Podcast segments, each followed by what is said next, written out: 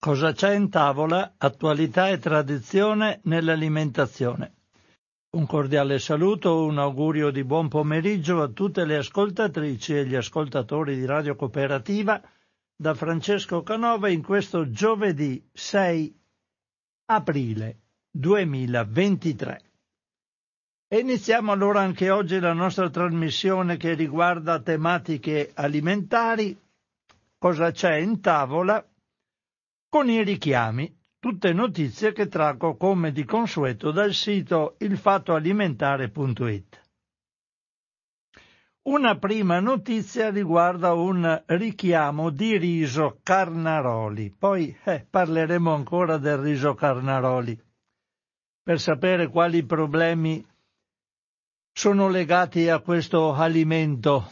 Comunque, per quanto riguarda il richiamo, il Ministero della Salute ha segnalato il richiamo da parte dell'azienda di un lotto di riso Carnaroli e di sei tipologie di preparato per risotto a marchio Arconatura per livelli di cadmio superiori ai limiti consentiti. Qui ci sono vari tipi di riso Carnaroli dovrebbero essere segnalati o ritirati già quant- dai supermercati, dai punti vendita.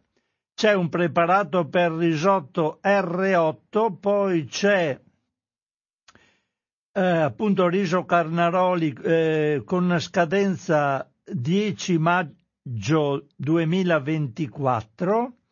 Poi appunto questo preparato per risotto R8 10 agosto 2024 e così via. Comunque sappiate che ci sono dei problemi per il riso Carnaroli in prodotti specifici, sono troppi e non posso leggerli tutti quanti.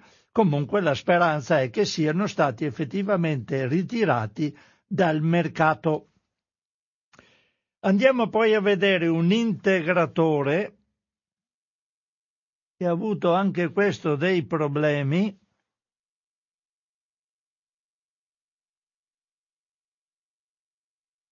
Allora, il Ministero della Salute segnala il richiamo da parte del produttore di un lotto dell'integratore alimentare a base di estratti vegetali Crisantello a marchio Arcangea per presenza di un pesticida organofosfato clorpirifos.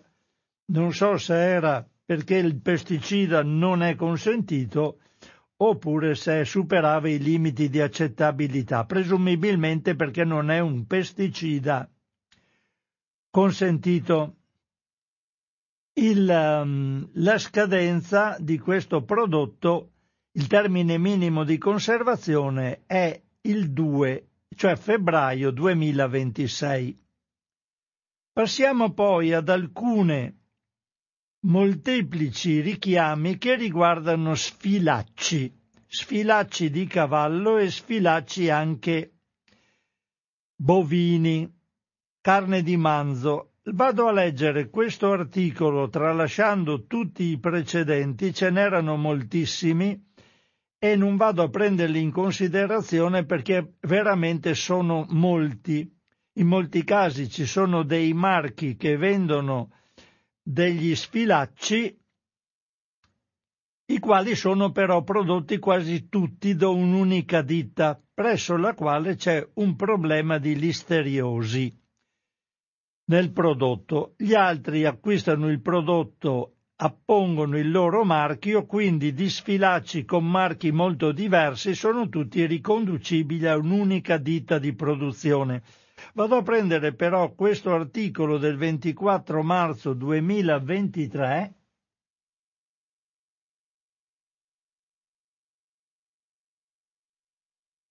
Allora.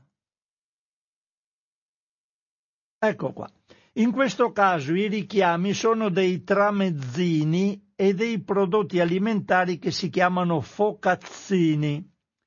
Questi sono richiamati perché contengono i famosi sfilacci che erano incriminati per la presenza di listeria. Vi leggo qualcosa da questo articolo complessivo il Ministero della Salute ha segnalato il richiamo precauzionale da parte del produttore di tramezzini, tramezzini veneziani e focazzini gusto texano con mozzarella, salsa, sfilacci e rucola, venduti con i marchi Panino Chef e Nova Gest per la possibile contaminazione di listeria dovuta ad uno dei componenti, appunto gli sfilacci, in questo caso di equino. Ce ne sono, anche qui ci sono tramezzino, tramezzino veneziano, eccetera. Ho letto questo articolo, anche se ci sono scadenze avanti nel tempo, ma molte sono praticamente scadute, trattandosi di prodotti eh, freschi praticamente dei tramezzini, uno al termine di scadenza del 10 aprile, gli altri sono tutti precedenti, ma ho preso in esame questo, questo mh, avviso di scadenza, di richiamo, per far capire che gli sfilacci non sono a volte pericolosi solo come sfilacci, ma anche come ripieno di altre pietanze. Quindi bisogna stare attenti a questo. Ce ne sono, come ho detto, moltissimi, non posso leggere tutti quanti. Eh, comunque il grosso problema è legato all'azienda Coppiello Giovanni che produce mh, gli sfilacci e poi li, mh, li fornisce ad altri.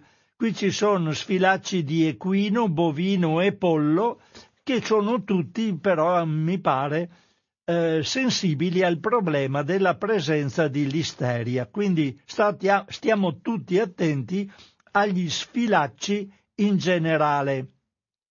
Una notizia non certo rassicurante alla fine di questo articolo si dice, secondo una nota del 23 marzo della Direzione Prevenzione e Sicurezza Alimentare Veterinaria della Regione Veneto, alcuni casi di listeriosi notificati dalle aziende ULS 3 Serenissima, ULS 6 Euganea e ULS 9 Scaligera potrebbero essere correlati al consumo di sfilacci di equino, che in un caso è stato accertato. Sono in corso accertamenti per la possibile presenza di listeria anche in altri prodotti, a base di carne, nello specifico arrosto, arrosto di tacchino e salame suino. Qui nulla viene specificato di questo, sono indagini in corso e quindi problematiche possibili anche per l'arrosto di tacchino e per salami di mai- salame, quindi salame suino, sì. Altre notizie non ne ho e quindi lascio perdere. Sappiamo tutti che gli sfilacci creano problemi, insomma, stiamoci attenti. Ultimo articolo che leggerei come richiamo è uno del 27 marzo che riguarda una pasta, pasta integrale di farro biologica richiamata per possibile presenza di un corpo estraneo. Pasta, il Ministero richiama, segnala il richiamo di una pasta integrale di farro biologica a marchio Luzzi per la possibile presenza di un corpo estraneo. In, sembra siano interessati, eh, sia interessato il formato dei rigatoni, venduti in confezioni da 500 grammi con il termine minimo di conservazione 29 marzo 2025. Pasta integrale di farro biologica a marchio fa Luzzi. Fine dei richiami. Adesso tutta una serie di articoli che sono tutti collegati l'uno con l'altro. Più ne leggo, più mm, mi preoccupo, devo dire. Devo dire peraltro che tutte queste notizie che io trovo lo faccio per dovere e per piacere, nel senso mi fa piacere venire a Radio Cooperativa e ho anche il dovere, mi sono assunto l'onere di fare di trasmissioni in ambiti vari ed è giusto che, come tutti gli altri conduttori, ci si informi su quello che si espone davanti a questo microfono. Quindi io ringrazio particolarmente Radio Cooperativa, lo dico subito all'inizio di questa trasmissione, perché Radio Cooperativa dà anche a chi è conduttore la possibilità di informarsi a 360 gradi su fonti diverse, trovando notizie che magari se non venisse a trasmettere Radio Cooperativa non andrebbe a cercarsele.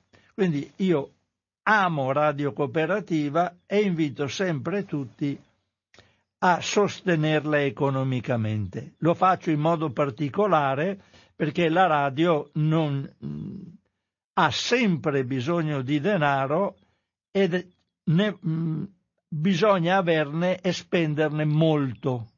Arrivano fatture, manutenzioni da 2.000-2.500 euro, più la nostra spesa corrente di 7-8 mila euro al mese di, di, base, capite bene che noi non, non riusciamo a farcela.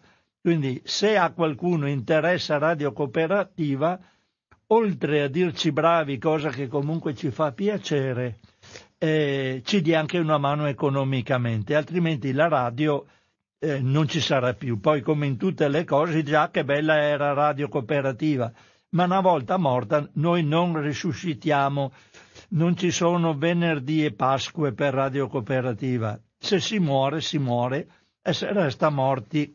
Allora, a parte questo piccolo inciso, comincio a leggervi alcune notizie. Alcune riguardano anche le decisioni del nostro governo, che sembrano essere, beh, insomma, c'è di tutto e di più. Comunque vado a leggere alcune notizie, guardate, parto da Israele. Da Israele con una notizia del 7 marzo 2023.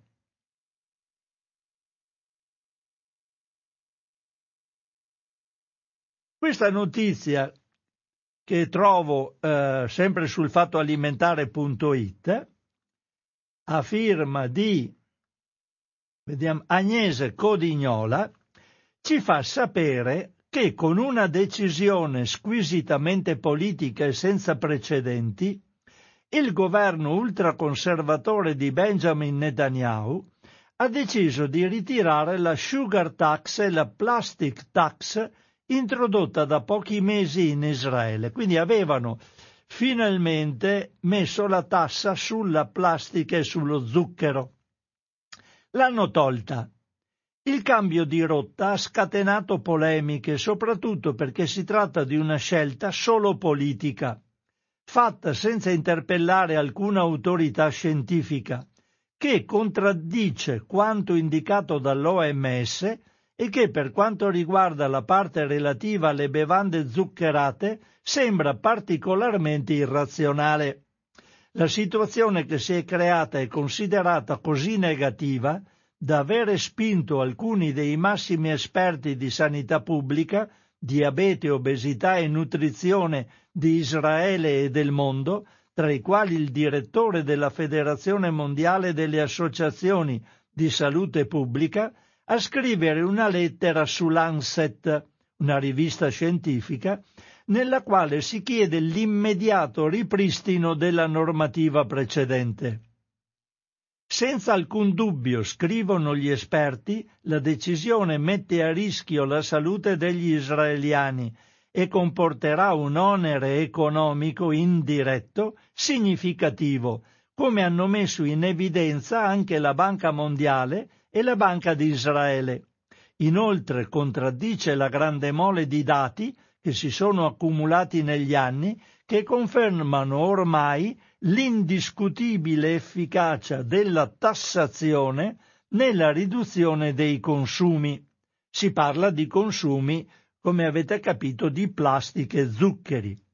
È una sconfitta per la salute pubblica e una vittoria per i produttori che continueranno a fare i propri interessi ignorando i danni sui cittadini. La vicenda ricorda molto da vicino i continui rinvii della legge che ha introdotto in Italia sugar tax e plastic tax, qui ci, ci ricolleghiamo a noi.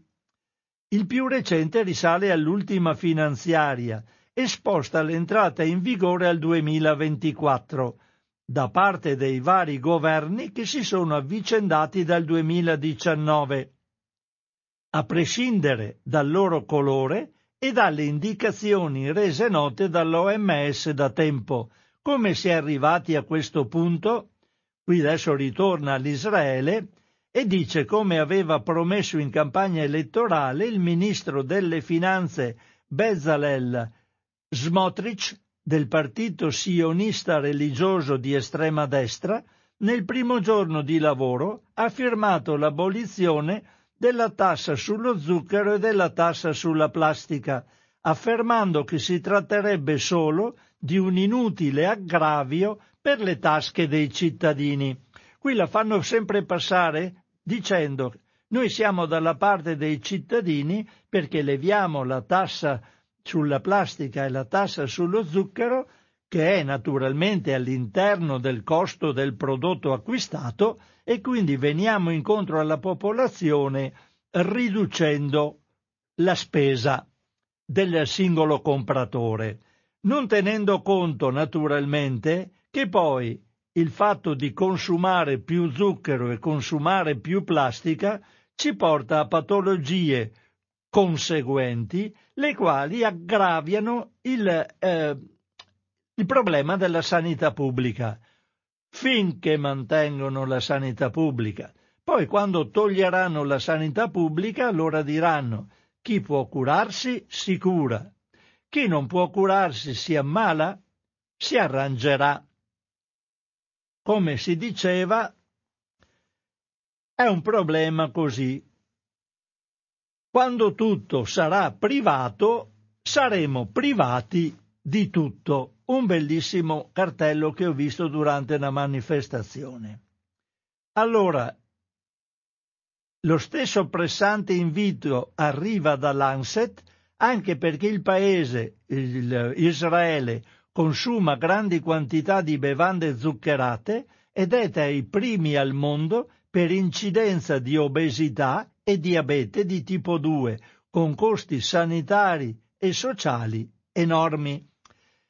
Io ho portato questo primo esempio di Israele partendo dal fatto che, soprattutto arrivando al fatto, che anche in Italia vari governi, non andiamo a vedere i colori politici, la destra, la sinistra, se sinistra si può dire, il centro, eccetera, non mi interessa se sono di destra, di sinistra, di centro, a me interessa quello che fanno se fanno tutti gli interessi dei produttori a scapito della salute dei cittadini, sono tutti governi negativi e non c'è niente da fare. Bon. Andiamo a vedere uh, una, un'altra notizia legata nostre, ai nostri consumi alla presenza uh, zuc- dello zucchero nei vari prodotti, parlando anche questa volta della Nutella. Una notizia del 10 marzo 2023. Vado a reperirla perché la prendo in considerazione cose che probabilmente sappiamo, ma è meglio sempre ridirle e ridirle a perdifiato.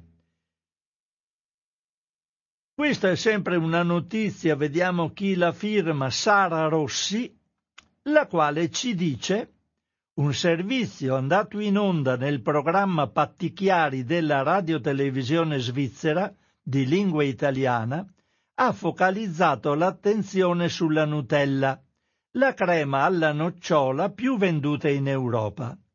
Il servizio, dopo qualche intervista a persone che utilizzano spesso la crema spalmabile della Ferrero, analizza con una certa meticolosità la composizione. Le immagini mostrano i vari ingredienti da cui emerge che la Nutella è composta per il 70% da zucchero e olio di palma. Altro che crema di nocciole. Sì, ci sono anche le nocciole. Allora, 70% è zucchero e olio di palma, che sarebbe meglio definire grasso, visto che è solido e ha un aspetto simile al burro. Come si vede, qui c'era una foto che naturalmente non posso, l'ho tolta addirittura dagli articoli, non potendola mostrare a voi. A questo punto il vasetto è quasi pieno. Cosa hanno fatto questi informatori? Hanno preso un vasetto di Nutella eh, vuoto, l'hanno riempito per il 70% di, del volume di zucchero e olio di palma. Poi ci hanno messo la parte delle nocciole, eh, il 13%, uno straterello di nocciole, latte scremato in polvere quasi 9%, cacao un altro 7% e infine vanillina e lecitina di soia 0,5%. Ora invece di vedere tutto il, il, nostro bel vasetto marroncino pieno di Nutella, se vediamo questo vasetto nella fotografia con gli vari strati ci impressioniamo e diciamo ma noi mangiamo sta roba? perché il 70% è bianco, zucchero e olio di palma, poi c'è sto misero 13% straterello di nocciole e così via. Allora, per far capire bene questa foto, la composizione della crema, gli autori hanno messo in un vasetto tutti gli ingredienti differenziandoli a strati, precisando che il colore tipico della Nutella si ottiene dopo la miscelazione e la lavorazione. Certo, c'è anche quel 7% di cacao marroncino che una volta mescolato il tutto fa diventare marroncino tutto quanto. Vabbè. Un altro aspetto che il servizio della radiotelevisione svizzera di lingua italiana sottolinea è la qualità delle nocciole. Secondo quanto riportato dai giornalisti, le nocciole sono classificate in base al diametro. Ci sono quelle da 11, 13, 15 mm. Ferrero sceglie quelle più pregiate da 15 mm, importate prevalentemente dalla Turchia, che sono anche quelle più ricche di grassi. Sul mercato sono presenti ormai diverse creme che imitano o ricordano la Nutella. Alcune aziende però hanno deciso di distinguersi utilizzando ingredienti di alta qualità. Ad esempio le nocciole del Piemonte sono considerate migliori rispetto a quelle provenienti dalla Turchia, per cui quando sulla confezione compare la scritta nocciole del Piemonte si tratta di un prodotto di qualità superiore. Un'altra nota importante riguarda la possibilità di preparare una crema di nocciole spalmabile senza aggiungere grassi tropicali come il grasso di palma utilizzato dalla Ferrero. Ci sono diverse aziende piemontesi artigianali e anche marche molto note come Novi che preparano creme di nocciole di qualità miscelando il 45-50% di nocciole italiane con il 35-40% di zucchero e burro di cacao. Altri utilizzano come materia grassa l'olio di girasole. E questo è quanto.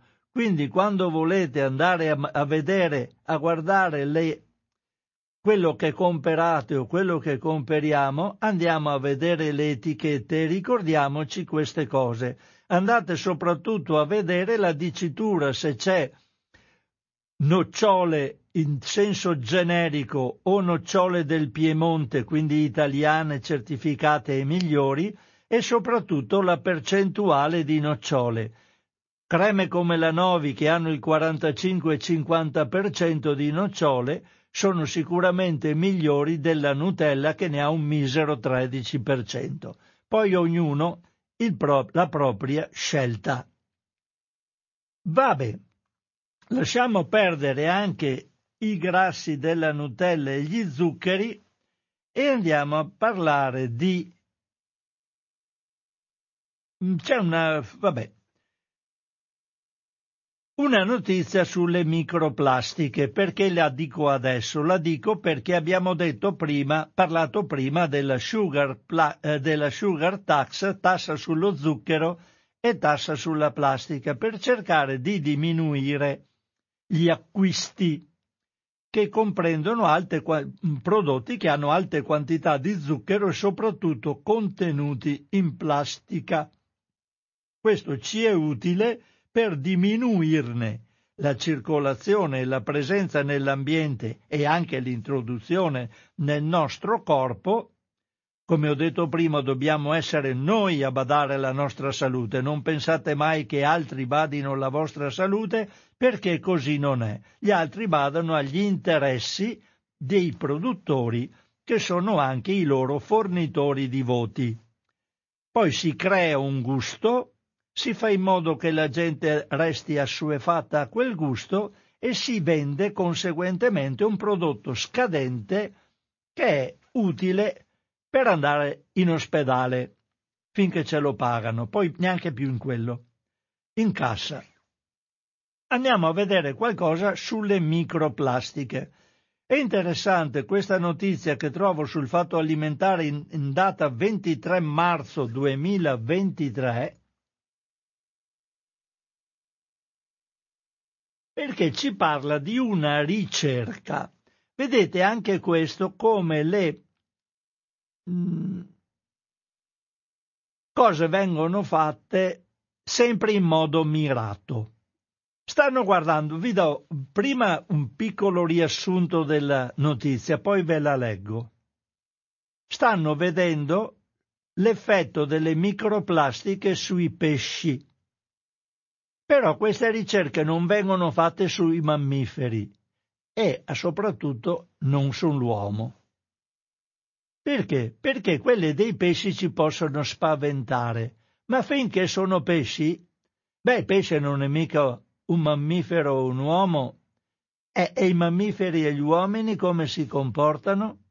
Allora andiamo a vedere questo simpatico articolo che è a firma di Agnese Codignola. Ne leggo dei pezzi.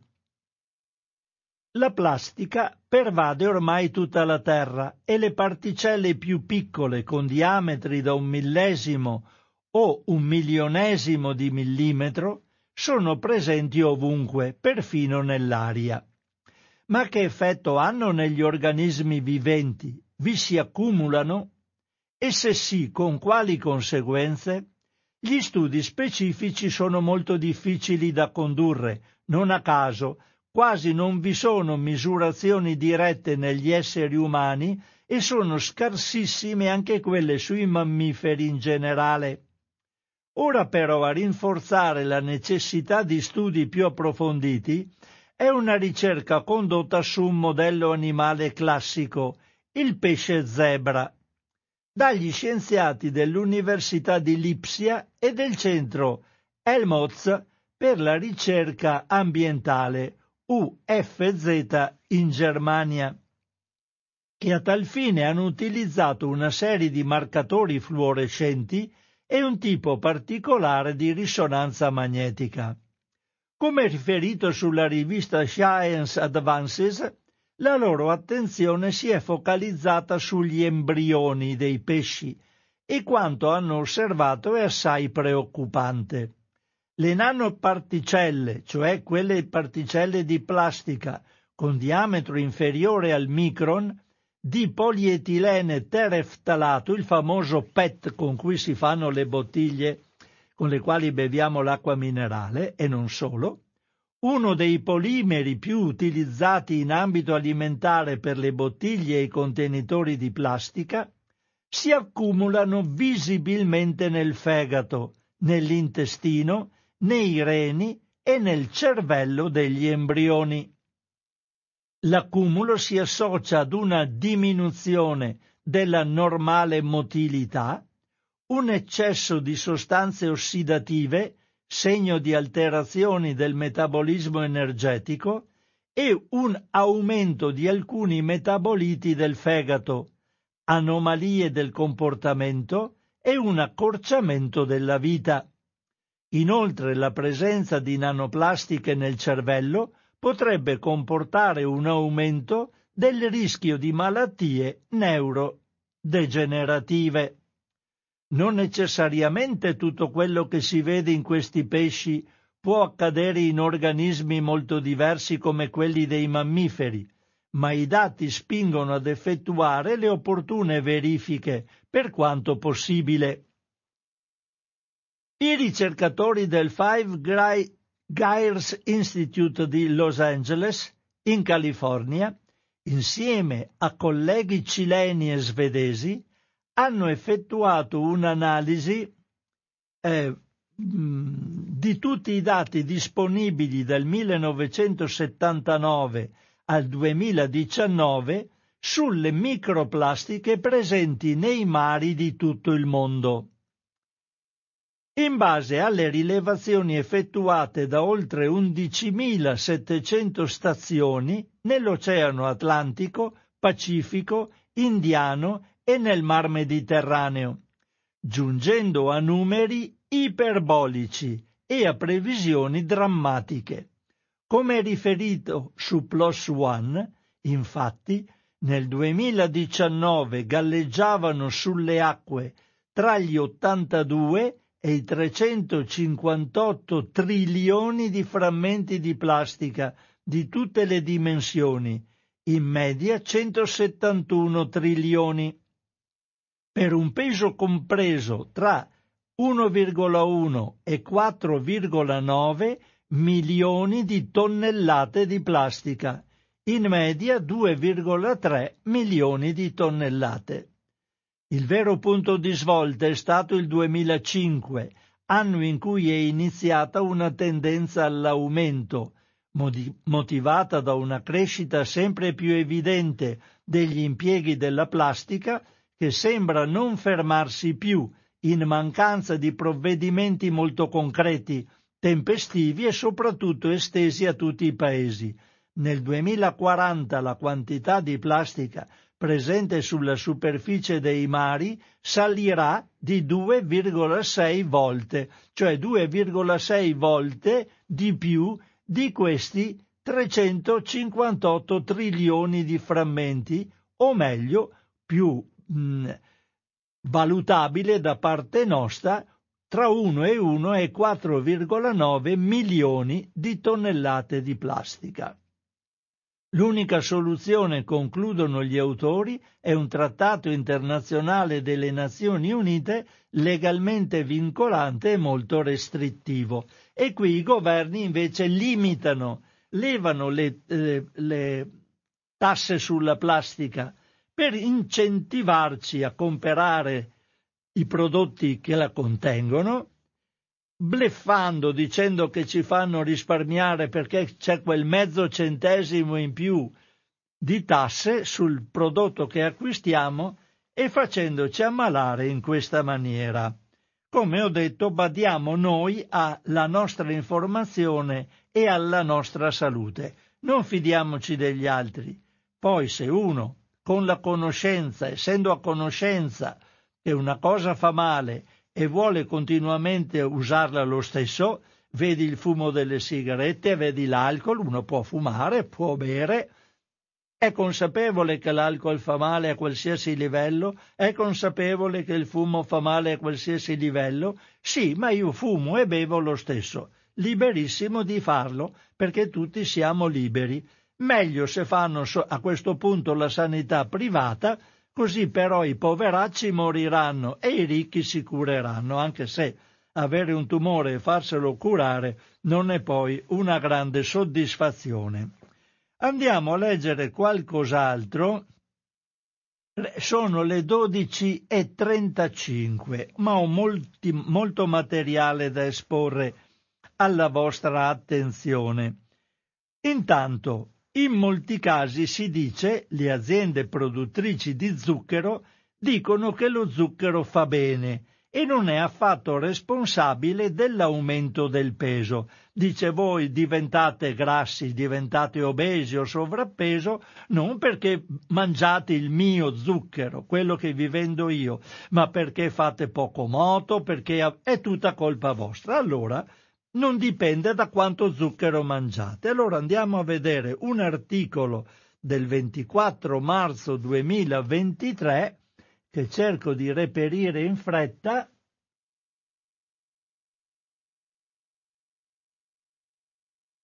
Sapete il mio solito problema di andare sul mio computerino a cercare le notizie? Con questa notizia che è a firma di Agnese Codignola, sempre dal fatto alimentare.it, sito che vi invito sempre caldamente a consultare perché è un sito dal quale trago quasi tutte le notizie che sottopongo alla vostra attenzione, ma ce ne sono un'infinità di altre e non, e non ho i tempi per poterne parlare. Allora, tra gli argomenti più sfruttati dalle aziende contro la sugar tax, la, cioè la tassa sullo zucchero, e gli altri interventi per ridurre le vendite di bevande zuccherate, uno dei più gettonati è la presunta assenza di prove di un'associazione tra consumo e chili in più. Un'affermazione palesemente falsa, che sarà ora quasi impossibile continuare a ripetere, quindi se ve la dicono dite è una bugia, grazie alla più grande meta-analisi mai effettuata, che dimostra senza possibilità di smentita come il legame ci sia e come, quindi tra ass- assunzione di zucchero e aumento di peso. I ricercatori dell'Università di Toronto in Canada, insieme ai colleghi di Harvard negli Stati Uniti, hanno infatti identificato ben 85 tra studi controllati e studi di coorte che hanno coinvolto circa mezzo milione di persone, tra adulti, ragazzi e bambini, giunti tutti alla stessa conclusione. Bere bibite zuccherate fa aumentare il peso a tutte le età e, con i chili, fa crescere diversi indici di rischio di malattie gravi e di mortalità.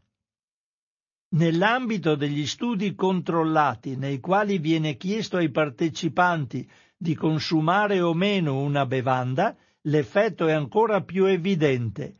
Per ogni bibita in più al giorno è stato osservato un aumento di 0,83 kg in un anno per gli adulti, mentre è stato registrato un calo di 0,21 punti di indice di massa corporea, questo si utilizza per i bambini, per quelli che invece eliminano dalla loro dieta le bibite zuccherate. Quindi, se uno le beve, aumenta di peso. Se uno che le beveva le toglie, diminuisce di peso. È chiaro che c'è un legame assolutamente incontrovertibile nessuno potrà più dirci di no. Ci convinceranno per vendere i loro prodotti? Non lo so. Convinceranno sicuramente e ci metteranno poco i nostri governanti in generale di tutte le tendenze per non mettere le tasse sulla plastica e sullo zucchero, per ovvi interessi personali o di voti, anche di voti. Mm, fermiamoci lì, poi interessi personali eh, sono di, non dimostrabili e, e passibili di denuncia se lo fanno, però parlo di tangenti, di viaggi, di tante altre cosettine, però e sta a noi quindi capire che se mangiamo zucchero ingrasseremo e non c'è scampo. Qui ce ne mm, poi si parla Ah, una cosa vi leggo, eh, questa sì, devo leggerla perché è interessantissima. Qualche segnale positivo si intravede grazie all'introduzione delle tasse sullo zucchero, presenti ormai in 85 paesi, delle etichette più chiare e dei limiti alla pubblicità per i ragazzi, la tendenza del consumo tra gli adulti è in declino degli zuccheri e anche tra i più piccoli sta rallentando. Nei paesi occidentali e in quelli a reddito medio, che stanno attivamente lottando contro le abitudini sbagliate, come la Thailandia o il Messico. Infine, nei paesi a reddito più basso, che sono il terreno di conquista delle grandi multinazionali, per vedere risultati tangibili occorre accompagnare le iniziative con provvedimenti che abbiano una finalità molto chiara, garantire a tutti l'accesso all'acqua potabile a prezzi bassissimi o se possibile gratis, perché quando questa non è disponibile, come purtroppo si verifica in diversi paesi, anche perché non di rado le concessioni dell'acqua vengono svendute proprio alle multinazionali che producono bevande zuccherate, le persone non hanno alternative. Quindi l'acqua potabile la vendono ad alto prezzo, non la danno gratis alla gente, la svendono alle multinazionali e la gente se vuol bere qualcosa beve bevande zuccherate. Vedete a che paradossi siamo arrivati. Ditemi poi voi, quando aprirò il telefono, le vostre impressioni in merito. Dovrei parlare del Nutri-Score, altra grossa problematica che riguarda i nostri governanti. In Italia, nello specifico, c'è una lotta spasmodica contro l'utilizzo di questa etichetta nutrizionale. Andiamo a leggere allora questo articolo del, perché l'etichetta nutrizionale ci dà la pagella ai nostri alimenti. E se un alimento ha troppi zuccheri, troppi additivi, troppi gra- gli additivi no, ma gli zuccheri e i grassi te lo svalutano, danno dei voti più bassi, lo fanno entrare nella, nella zona del rosso e non del verde, quindi della non accettabilità, o meglio, un alimento che puoi mangiare sapendo che contiene qualcosa di non opportuno per la tua salute, quindi non devi eccedere nel suo consumo. Qui faccio un esempio classico, un parmigiano reggiano, un, un, un formaggio che è buonissimo, che è un prodotto di nicchia, ma che certamente per la nostra salute, contenendo una alta quantità di grassi, non può essere mangiato a sberle da mezzo chilo. Il fatto di dire che come alimento è un alimento cui prestare attenzione non vuol dire svalutare il parmigiano reggiano, vuol dire starci attento. Certo che chi vende parmigiano reggiano vorrebbe che ne mangiassimo una forma al giorno, ma eh, potremmo permettercela in ambito sanitario? Credo di no. Vado a leggere allora questo articolo sul Nutri-Score, dopo eh, ormai sono le 12.44 e ho delle problematiche perché dopo quando parto con le telefonate ho qualche problema a, ferm- a, a leggere altri articoli perché chiaramente buttati in mezzo al resto non si... Volevo leggerne però almeno due, almeno due. Questo sul Nutri-Score, quindi perdonatemi se vado avanti, ma del Nutri-Score devo parlare e poi devo parlare del riso Carnaroli, che avevamo preso in considerazione prima e del quale invece è bene parlare in un articolo specifico perché non solo non per problemi di eh, richiami come era quel prodotto di prima, per, per, il problema che starà diventando un prodotto di nicchia che potranno permettersi ormai solo poche persone perché non c'è più acqua e non ci sono più risaie. Cerco di, di, di arrivare anche a questo articolo. Vado a leggere allora quello del Nutri-Score che appare sul sito in data 24 marzo 2023. Minimo di attesa Eccolo qua, è un articolo, vediamo se l'avevo, è, mm, è, abbastanza lungo, però ve lo leggo lo stesso tutto, è di Giulia Crepaldi. È ora che la Commissione europea smetta di tergiversare e adotti il Nutri-Score come etichetta nutrizionale armonizzata in tutti i paesi dell'Unione.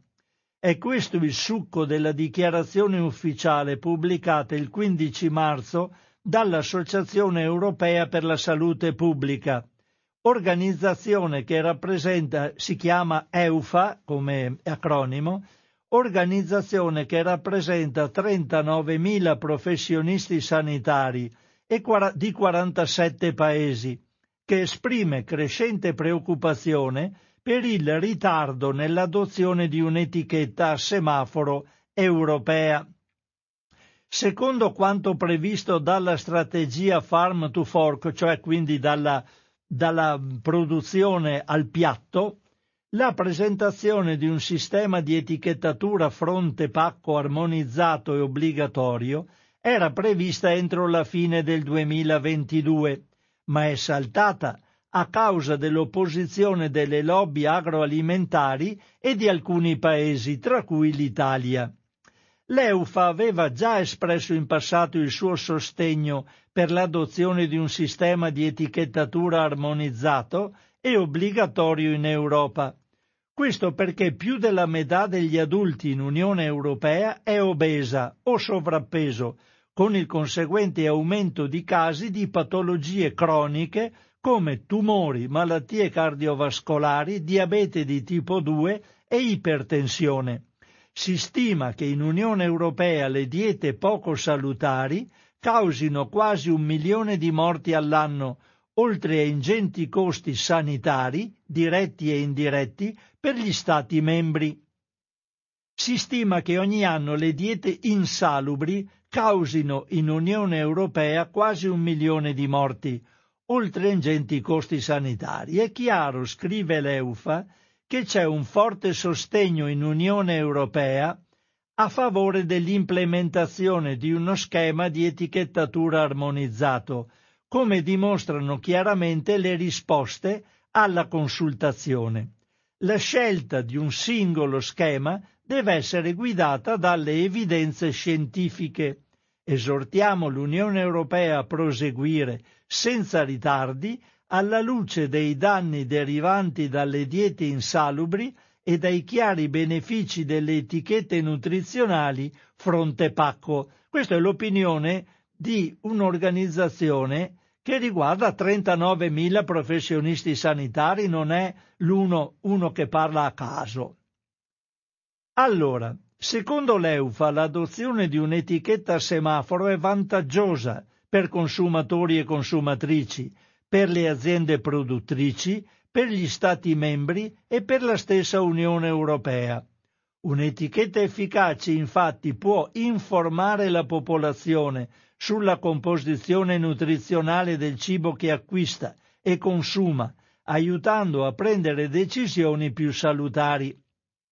Allo stesso tempo, l'adozione di un sistema di etichettatura armonizzato è vantaggioso per le aziende, che così non dovranno districarsi tra i sette schemi nazionali attualmente in uso in 14 paesi, senza dimenticare quelli introdotti dalle aziende stesse.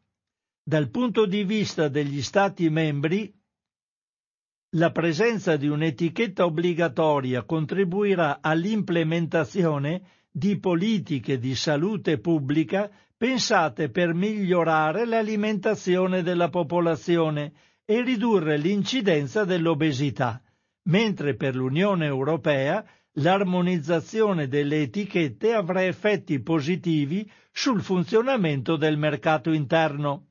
Secondo uno studio del Centro Comune di Ricerca della Commissione dell'Unione Europea, il Nutri-Score è la migliore etichetta disponibile per migliorare la comprensione della qualità nutrizionale degli alimenti e incoraggiare scelte più salutari.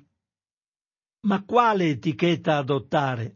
In una valutazione di impatto iniziale, la Commissione aveva preso in considerazione quattro schemi, indicatori graduati, come il Nutri-Score, loghi di approvazione, come il K-All nordico, etichette colorate come le etichette a semaforo britanniche, ma anche il Nutri-Score, ed etichette numeriche come il Nutri-Inform e le stesse etichette a semaforo.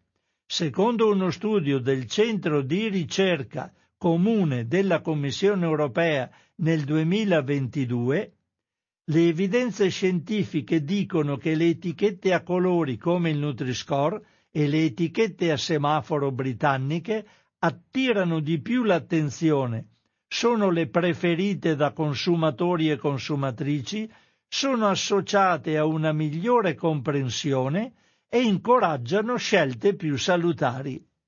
Inoltre, etichette più semplici come il Nutri-Score sono più semplici da capire perché richiedono meno attenzione.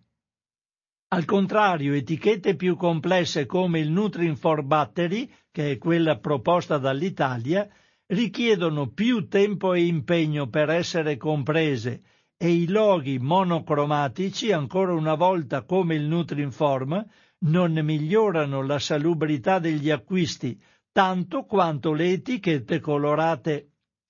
Qui dopo si dice è chiaro quindi che dei quattro schemi considerati nella valutazione di impatto iniziale, il Nutri-Score è l'unico che rispetta questi criteri, essendo semplice, graduato e colorato, conclude l'EUFA. Anche se nessuno schema potrà mai essere descritto come perfetto per tutti i portatori di interesse, il suo essere stato sviluppato su basi scientifiche e la sua adozione da un crescente numero di Stati membri rende il Nutri-Score l'unica opzione valida per un'implementazione tempestiva di un'etichetta nutrizionale fronte pacco armonizzata nell'Unione Europea. Per queste ragioni l'EUFA chiede alla Commissione europea di rendere il Nutri-Score obbligatorio in tutta l'Unione Europea e di farlo in fretta. Faccio un piccolo inciso. Ricordiamoci che se in Italia pervicacemente andremo a combattere contro il Nutri-Score, quando il Nutri-Score sarà adottato da tutti gli altri e dovremo necessariamente avere i prodotti con Nutri-Score in Italia, i produttori che in Italia non avranno il Nutri-Score saranno penalizzati perché la gente comprerà gli altri prodotti e quindi Ancora una volta, come i motori elettrici e i motori termici, l'Italia sarà ben ultima, sorpassata da tutti gli altri. Sono le 12.53, vi leggo però doverosamente l'articolo che avevo preparato per voi riguardante il riso Carnaroli, perché ci dà un'idea di che cosa capita con l'inquinamento eh, ambientale e con i problemi climatici cui siamo sempre più sottoposti e dei quali ce ne sbattiamo completamente, non tutti, ma i decisori. Articolo del 29 marzo 2023.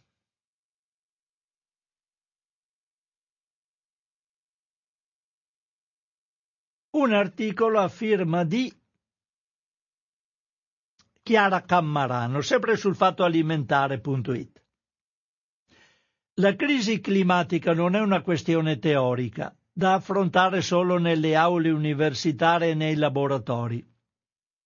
E neppure uno sterile argomento da dibattito politico.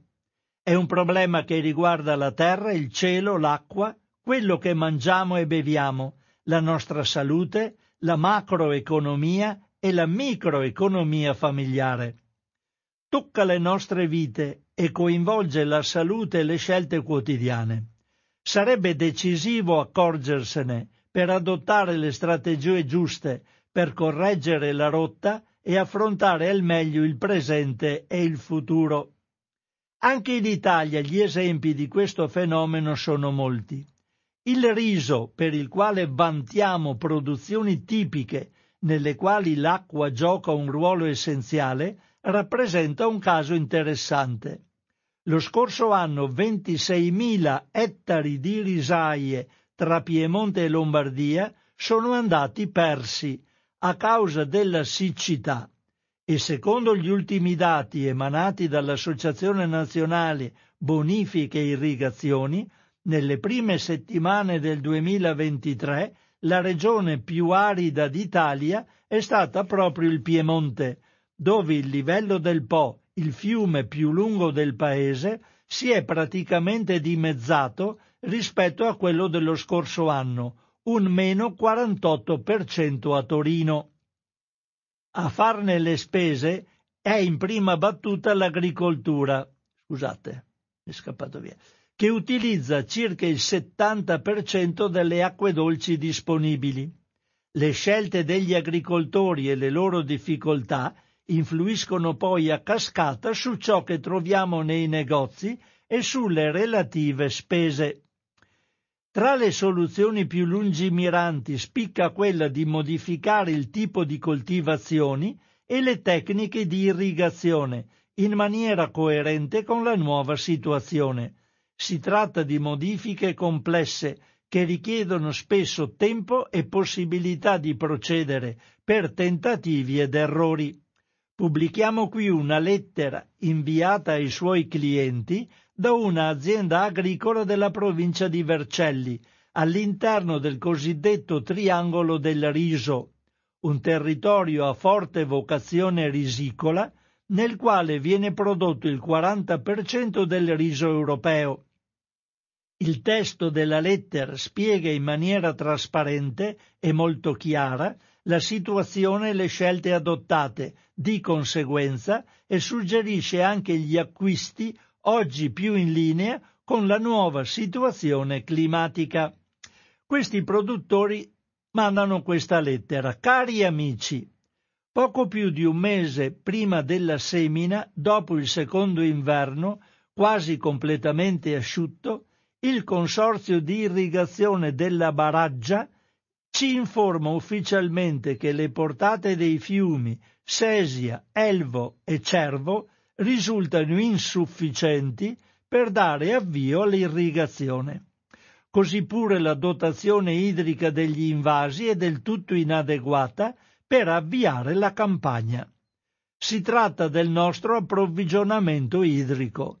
La nuova coltivazione che inizia ad aprile si preannuncia quindi difficile. Ci stiamo preparando a una semina in asciutta eh, qui devo spiegare, la semina, semina in asciutta del riso significa che il riso viene seminato in aria prima in asciutto, quando i campi non sono irrigati, e poi solo quando è seminato, pian piano quando cresce, vengono inondati i campi. Di solito il riso prevede la semina in bagnato, quindi mettendolo dentro già quando c'è l'acqua nelle risaie. Allora, dobbiamo scegliere necessariamente le varietà più produttive e rustiche che meglio non si adattano alle avversità. Rosa Marchetti e Baldo, sono varietà di riso, rispondono a queste caratteristiche, ma dovremo diminuire drasticamente la produzione di carnaroli DOP, già difficile di scarsa produttività e in parte anche quella di Sant'Andrea DOP. Ricordo che il Carnaroli DOP come il Sant'Andrea DOP sono quelli realizzati con il seme originario e coltivati nelle nostre terre di Barraggia Biellese e Vercellese, da non confondere con il Carnarolio Sant'Andrea realizzati da piante più nuove, che appartengono all'omonimo gruppo ottenute da un incrocio con la pianta originaria. Loro utilizzavano l'originario.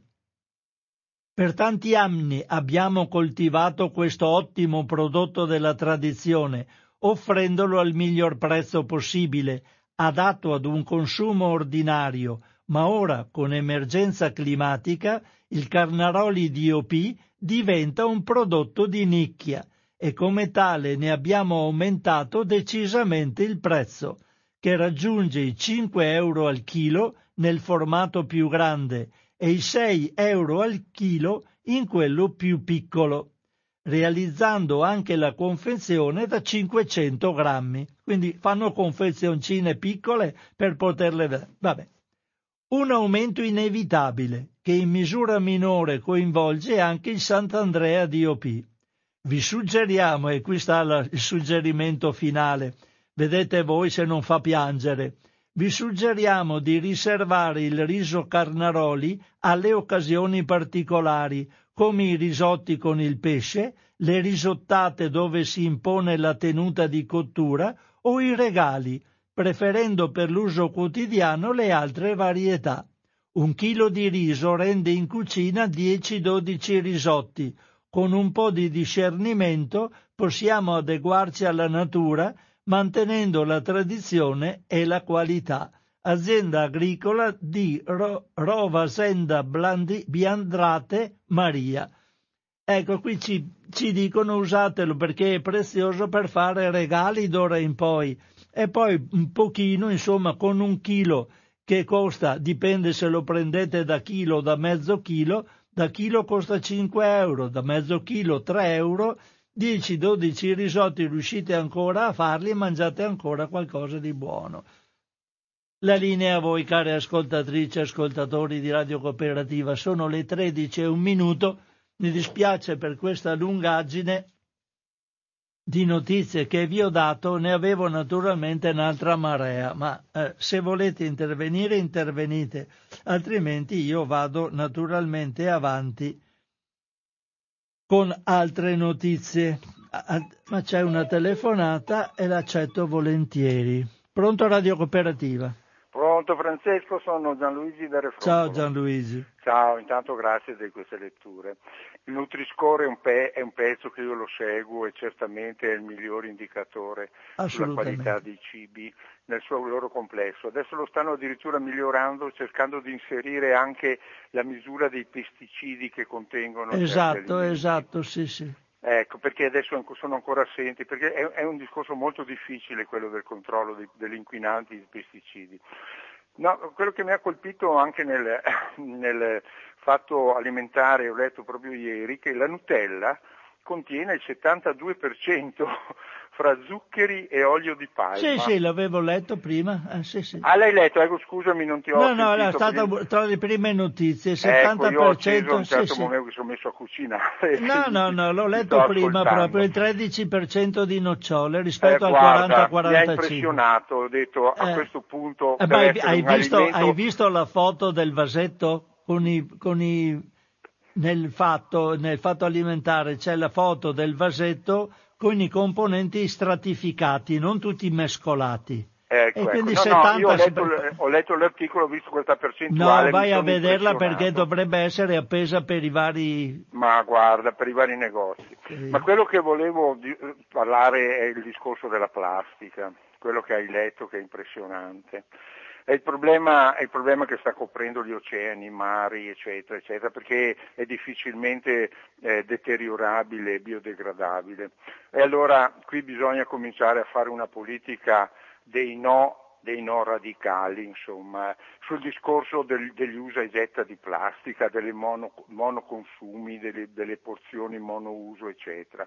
Non si può più aspettare e ridurre, pensa quanta difficoltà c'è stata per cercare di mettere un po' di tasse nella, sulla plastica, ma no, qui bisogna eliminare gli usa e getta di plastica, i contenitori, tutto, e, e sostituire Ma non vedi come vetro. insorgono i nostri politici? Insorgono... Ma sono, ma sono irresponsabili, questa è gente irresponsabile, ma chi stiamo votando? Io sono andato a votare, ma certamente non quelli che stanno governando adesso, eh, beh, e neanche ma... quelli che hanno governato prima. per carità. E neanche quelli che hanno governato prima.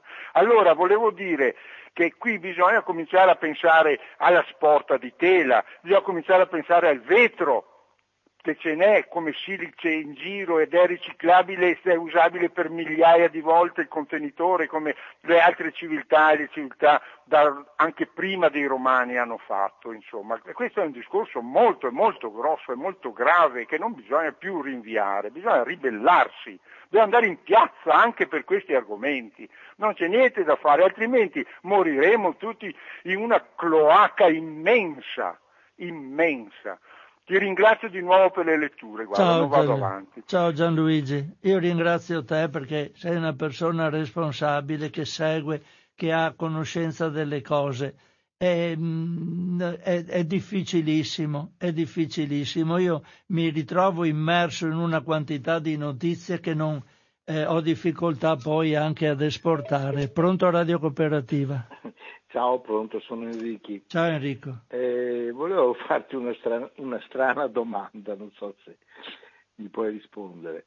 Cioè, io ultimamente, eh, anche per tenermi ben in forma il più possibile, bevo praticamente solamente succo d'arancia e lo trovo già confezionato, ma attenzione, confezionato dal supermercato lo fanno con le arance, hanno la macchina lì, l'ho visto, buttano dentro le arance e fuori il sugo e poi lo chiudono in bottiglia. Cioè, mm. non, è, non, sono quelli commerciali.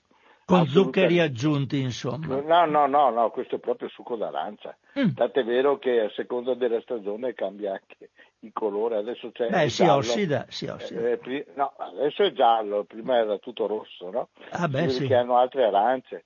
Ecco, però mi fa uno strano effetto, è un po' come se bevessi quasi vino, cioè mi, mi crea come un po' di sonnolenza da quanto bevo sta roba qua. No, Dio mio Dio, non so. Io bevo un litro, un litro al giorno, eh. Bevi, bevi, acqua anche perché le, le, arance con il loro succo, con lo zucchero naturalmente contenuto, non è che di, di frutta si possa abusare e mangiarne finché si vuole. Tu dici che forse è lo zucchero. Eh, penso, adesso non so dire, sì. ma mi pare che un litro di, eh, di, succo d'arancia equivale a quanto? Eh, 6-7 arance sarà? Boh. Eh sì, almeno. Eh, di solito la frutta, eh, due o tre porzioni al giorno, quindi due o tre mm. frutti al giorno, non devo, tanti di devo più. Devo farmelo durare due giorni la bottiglia, va bene, in frigo. Eh, già per dire... Beviamo ecco, acqua. Ecco, eh, sì, ma l'acqua eh, ogni tanto ci mettono quel maledetto cloro. Eh, per fortuna che lo mettono. Eh, ho capito io, però sai, ma a berla è, è dura. Eh, eh vabbè. Eh, è che io la... sono qua ai piedi. De, de, farla, farla svaporare un pochino dopo che l'hai presa dal eh, rubinetto, va so, via il cloro. Eh, eh, vabbè, ma a me l'acqua piace fredda. Ah, mi piace l'acqua calda. Eh, beh, scusa. so, eh, in natura l'acqua è fredda, non è calda. Eh, allora, eh, no, volevo dire un'altra cosa sulla plastica. Io sarei per una via di mezzo, ovvero eh, sarebbero da eliminare tutti i sacchettini, i sachettinetti, cioè, tutte quelle robette là. Non parliamo delle confezioni. Io, io non so, quando qualsiasi cosa devo buttare via tonnellate di, di scatole, scatolette, robette. Però certe grandi borsone che sono non so di che, sembra plastica intrecciata, non lo so, sembra mm, un, un, un tessuto intrecciato, no? Che portano chili e chili di peso tranquillamente, tipo quelle dell'Ikea, quelle blu. Ecco, tanto Sì, so bene, so bene. Ecco. Sì. Allora io dico che quelle andrebbero usate. Beh, se uno se le, le, se le tiene... in continuazione, appunto, eh, le usi in continuazione. Ecco. E poi, naturalmente, come al solito, io sono per i medium status eh, le, le, esagerazioni da una parte e dall'altra non mi piacciono mai. Eh, ma non riusciremo ad andare avanti ancora no. Ma, eh, perché, no, ma c'è troppa gente che butta via, butta in strada, butta di qua, butta di là, non ricicla.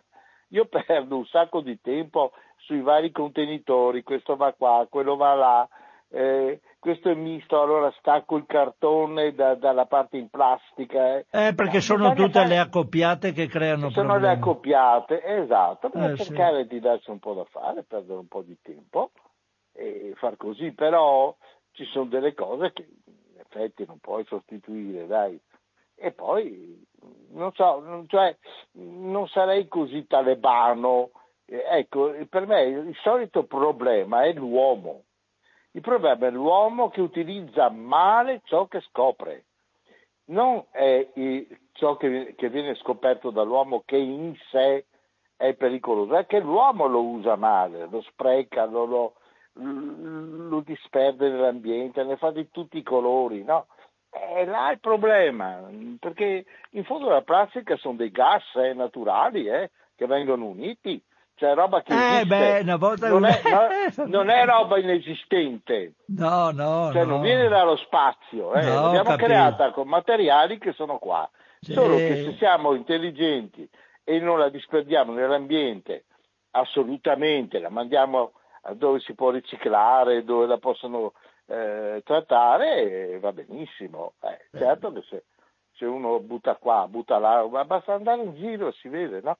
Va bene, ti saluto. Ti ciao. saluto, ciao Enrico. No, contesto un pochino perché un discorso sono i componenti della plastica. A parte, la, a volte la plastica, i monomeri sono peggio dei polimeri, ma eh, non è così. La plastica, una volta che è composta, il grosso problema è del, delle sue problematiche come prodotto finale nel momento in cui viene miniaturizzato con le, eh, con le, dimensioni microscopiche che crea problemi a quanto pare all'interno degli organismi. E lì c'è niente da fare, non bisogna utilizzarla.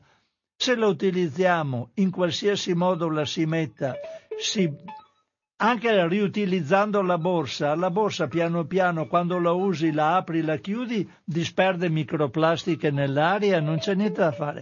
Pronto Radio Cooperativa? Pronto? Sì? Sì, Francesco, sono Piero di Cassola. Ciao Piero. Buondì a te. Ciao. Allora, io resto sempre un po' sconcertato, no, non è vero, in realtà ho la mia, la mia spiegazione, ma diciamo la esprimo in questo modo. Eh, la glorificazione dei coniugi Curie, no? agli inizi del Novecento, che lavoravano poverini intorno al radio e si sono irradiati, parliamo del nucleare, no? Sì. E poi la beatificazione del Nobel, scopritore diciamo della dinamite, che poi si è dato alla beneficenza tipo Soros, e, e ha istituito questo premio fittizio, no? Nobel per la pace, Obama. E poi eh, Natta, il padre della plastica, uno dei padri delle plastiche, no? Sì. Tutti messi su tanti altarini. E noi adesso ci subiamo le conseguenze di questo. Bene la plastica nell'Oceano Pacifico, sono d'accordo e conosco la cosa. Attenzione, nell'Oceano Pacifico attualmente ancora la Francia sta facendo i suoi esperimenti nucleari in, in, in quei arcipelaghi. Eh sì, ma vedi, ma allora è l'uso, capisci Eh, come dice, come dice. Enrico? E l'abuso. Eh sì. sì, sì, ma voglio dire. eh, Cioè, la, la- la- la- scoperta della radioattività, Curie sono morti, però se non avessimo la radioattività non, non faremmo un mucchio di indagini mediche. Eh, d'accordo, insomma, da- eh, sì, oh, sì, eh, sì, d'accordo, no, no. si può Eh, rinunciare a tutto, eh, ma non, non no, è ma- così. Francesco, però questo sistema che è basato sulle, eh, dal periodo coloniale ottocentesco in avanti ci ha portati dove siamo. Non è che siamo qui per gli ultimi tre anni trascorsi, siamo proprio in seguito a questo... Ma no, ma dall'introduzione dei brevetti, da tutte quelle Ma- robe là che sono ma- disastri. Ma certo, ma certo, ma eh, chi è che maneggia tutte queste cose? Non siamo certo noi qui. Eh, ho capito, però. Ecco Francesco, io comunque rimango sconcertato. Ti ringrazio. Ti Ciao, ciao Piero, ciao. Ciao. Ciao, grazie a voi per le vostre valutazioni. Come vedete in ogni telefonata ci sono delle verità. Eh, la cosa importante è il malaffare. Dopo, sulle- se le cose vengono prese con razionalità e co- soprattutto con senso etico, riusciamo ad, and- ad andare avanti. Pronto Radio Cooperativa? Pronto Francesco, sono Sì. Cesarina. Ciao cara, devo chiamarti. Eh, ho sentito che mi avevi chiamato. Sì, sì, avevo qualcosa. No, da- no, va bene, ti chiamerò Va privatamente. bene, va bene. Dimmi, dimmi. Senti, vuoi che ti dica quanti bisogni ho io qui eh, per la raccolta differenziata? Mm. Ne ho uno per il secco, guarda. Uno per il vetro, uno per la carta, uno per il verde e uno per l'umido. Beh, differenziate verdi e umido. Sì, eh, le piante sono che ho un piccolo davanti, l'erba poca poca, ecco. Sì. Oppure ho un olivo che l'avevo piantato piccolino, adesso è grande. Ho la siepe e quando è da tagliare eh, ho il bidone del verde e quello Beh, me certo. lo pago a parte. Hai Eh, capito? so. Anch'io io, eh, trito tutto, poi lo metto sul- sulle No, iole ma io, dell'orto. io eh, le, rami come fai? Le devi metterle sul vaso, sul, sul bidone grande dove eh, come fai a tritare? Puoi tritare un po' d'erba, metti, ma se no devi metterlo. Ma c'è da lavorare per fare questi bidoni. eh. Eh, lo so. Ma poi quando ti mandano, io ho eh, da pagare, mi hanno mandato eh, 130 una volta e, e- e 130 eh, ho due rate insomma Sì. da pagare. Eh, dovrebbero invece avere una diminuzione dei rifiuti capito? quando uno fa la raccolta Sì, a casa Ne sua. ho una, ne ho una eh, il mese prossimo e una più avanti. Eh, Le paghi e come? sono d'accordo con te. Hai capito? Non E c'è la quelle lì- valorizzazione, no? Ecco, poi un'altra cosa voglio dirti, io sono nata in campagna, so cos'è. I citrioli, per esempio, non sono più piccolini come una volta che li mangiavi così. Cosa? I citrioli, i Ah, cocomeri, ah, dici. sì, sì. Eh, non sono più piccoli come una volta, sono grandi, sono come i- i- i- le, le zucchette.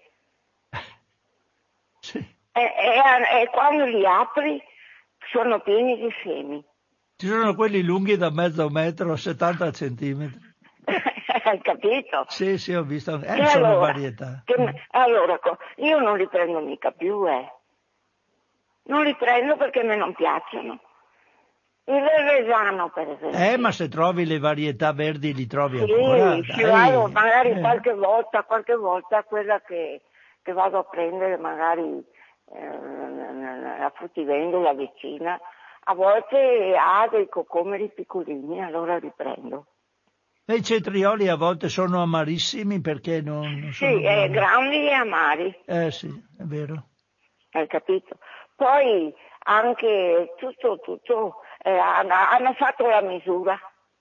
L'Europa ha fatto la misura dei citrioli. E se è quello che richiede il Ma- mercato. Ma dimmi tu, Ah sì. È tutto standardizzato, è vero. eh, la misura. Loro sanno, ma loro non sanno cos'è la campagna, co- co- come si fa e tutto. È la gente che non lo sa, loro lo sanno benissimo. Io sono nata, pensa che mio padre mi chiamava, mi chiamava alle 3 del mattino per andare a prendere i fagiolini, per andare a prendere, sai, hai capito? Sì, sì.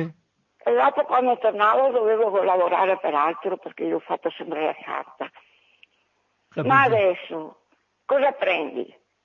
Cosa prendi? E poi un'altra cosa voglio dirti. Il Reggiano, io, a me piaceva qualche- anche per metterlo nel risotto, a metterlo allora, per il grana, no? Adesso non lo prendo più, sai perché? Perché non è più italiano. Il Reggiano non è più italiano, Mm. è inglese perché hanno venduto la filiera del Reggiano. Mi senti? Sì, sì, ti sentiamo tutti, Cesarino. Ecco, a a me è venuto rabbia, perché dico, con che latte lo fanno? Con che cosa lo fanno? Eh, parlerò anche di questo, dai. Vede, prendevo anche, prendo anche il palano, DOP, ma non è più italiano neanche quello, perché hanno venduto la filiera italiana del palano alla Francia. E ci E sarà... allora? E io dico, bene, il palano sì, ma con che latte? Con che cosa? E E ade- siamo costretti, co- co- cosa prendiamo? Non conosco bene il protocollo, quindi deve Hai cap- seguire il sì, suo ma io protocollo. lo, ho sentito, lo so. Mm-hmm. Va eh. bene Francesco, tante cose vorrei dirti, guarda. Eh, lo so. Anche per la plastica. Se prendi un cocome, se prendi una cosa sola, una cipolla, qualcosa, devi prendere una borsettina di plastica. Perché? Perché non posso prenderla solo e metterla nella mia borsa? Eh, lo so. Hai capito? Sono cose piccole che dico io. Sono cose piccole. Ma dopo, sai, la goccia fa traboccare tutto. Va bene. Ciao Francesco. Ciao cara. Grazie. Grazie ciao. a te. Ciao Cesarina. Adesso fortunatamente ci sono i negozi leggeri che vendono senza le, le, le, la confezione e quindi vendono o in sacchettini di carta, uno si porta la sua borsa e se la, e se la riempie là con le cose che vendono, con contenitori portati da casa. Fortunatamente ci sono, due a Padova ce ne sono. Pronto? Ciao Francesco, sono Dennis. Sì, ciao Dennis. Ciao, buona giornata anche quelli che ascoltano. Sto rileggendo un libro, Francesco, che è H2O e, e le acque dell'oblio di Ivan Illich, un libro dal mio punto di vista favoloso, che apre gli occhi. Eh, questo qua l'ha, l'ha scritto mh, successivamente a un simposio che, che tenne a Dallas, eh, negli Stati Uniti, eh, sulla base del fatto che da 70 anni c'era la richiesta da parte di alcune, eh, alcune eh, frange della popolazione di costruire un lago artificiale in, questo, in questa città. E, mh, in questo libro scrive, dice che afferma sulla base di, di, molte, di, molti dati che lui fornisce, dice che eh, l'acqua, non l'H2O, l'acqua ha dal suo punto di vista e anche per, ripeto, per le, per le esperienze che ha avuto anche di conoscenza delle civiltà antiche, l'acqua ha una memoria e anche una coscienza. E, mh, ti leggo soltanto alcune righe del libro, a pagina 19. Risalendo le acque del sogno, lo storico imparerà a distinguere il vasto registro delle voci, delle loro voci, scusa. Non appena il suo orecchio si sarà sintonizzato sulla musica delle acque profonde, sentirà un suono discordante estraneo alle acque che riecheggia nelle tubature delle moderne città. Riconoscerà che l'H2O che gorgoglia nelle tubature di Dallas non è acqua, ma una roba che la società industriale crea realizzerà che il XX secolo ha trasformato come per incanto l'acqua in un fluido con cui le acque archetipiche non si possono mescolare. Ripeto, con sufficiente um, realizzerà che il XX secolo ha trasformato come per incanto l'acqua in un fluido con cui le acque archetipiche non si possono mescolare. Con sufficiente denaro ed ampi poteri per condannare e sfrattare un gruppo, per condannare e sfrattare un gruppo di architetti potrebbe eh, molto facilmente fare di questo eh, scolo di fogna un monumento liquido che soddisferebbe i loro canoni estetici standard. Ma dato che le acque archetipiche sono così antagoniste a questa nuova roba, tra virgolette, quando, quanto lo sono all'olio, temo che il contatto con tale liquido eh, il contrario liquida monumentalità potrebbe rendere l'anima di bambini di Dallas impermeabile all'acqua dei sogni. Eh, cosa voglio dire o cosa penso voglia dire Ivan Ilic a proposito anche della siccità no? e del fatto che eh, quella che scorre nelle nostre tubature, quella che esce dai nostri rubinetti, la cosiddetta acqua del sindaco, non è acqua, è H2O con un po' di minerali, perché tutte le sostanze, le sostanze eh, organiche sono distrutte, sono distrutte, sono annichilite dalla, pot- dalla potabilizzazione dell'acqua. Ogni, ogni molecola eh, organica viene eliminata e con uh, dei, dei, uh, dei, uh, delle sostanze che non sono proprio il massimo della, della, dell'igiene, cioè il cloro e il fluoro. Eh, non so se le tubature siano state inventate da, da, da gente di destra o da gente di sinistra, ma mh, mm, credo che ci sia da riflettere, lasciare un po' perdere eh, le contrapposizioni ideologiche, ma cominciare a pensare a cosa si può fare per tornare a bere acqua e non H2O. Ti saluto Francesco. Ciao, ciao Dennis. No, io ti ho lasciato parlare, però Dennis sono costretto un po' a... Eh, dal, dal, punto di vista, diciamo, spirituale il, il discorso può essere anche accettato. Dal punto di vista proprio prettamente igienico, per fortuna che abbiamo le sostanze potabilizzanti dell'acqua e che vengono eliminate le sostanze organiche perché sono morte tante persone, guarda persone in Africa che non hanno l'acqua potabile, muoiono come mosche, cioè non, non andiamo a colpevolizzare i sistemi di potabilizzazione dell'acqua, per carità, insomma adesso ognuno può avere la propria idea, voglio bere l'acqua eh, sorgiva, se ci sono le sorgenti buone, sì, ma un'acqua, ci sono delle acque putride, cioè bisogna, per carità, cioè, io cioè, voglio dire, ci ho lavorato per tanti, tanti anni su sta roba, non, non posso venire ad accettare un discorso che la potabilizzazione sia una cosa che modifica l'acqua, che naturalmente porti delle sostanze estranee, ma facendo il discorso costi-benefici è, è indubbio che sia assolutamente accettabile e auspicabile che venga fatta la potabilizzazione dell'acqua. Saremmo fritti come purtroppo adesso entro in un ambito completamente diverso, ma i vaccini, i vaccini non ci fossero le vaccinazioni, andiamo a vedere gli interessi delle multinazionali, assolutamente d'accordo. La negazione dei vaccini e la negazione dei passi incredibilmente grandi della, della, della medicina. Senza i vaccini la gente morirebbe come mosche anche qua. Cioè, mm, gli antibiotici, gli antibiotici staranno scomparendo gli antibiotici e ritorniamo di nuovo resistenti, siamo morti tutti. Vabbè, insomma, lascio perdere tutto. Sono arrivato già alle 13.27, chiudo in questa maniera la trasmissione di oggi. Un caro saluto a tutti, ci risentiamo in una prossima occasione, eh, secondo le variazioni eh, consuete del palinsesto di Radio Cooperativa.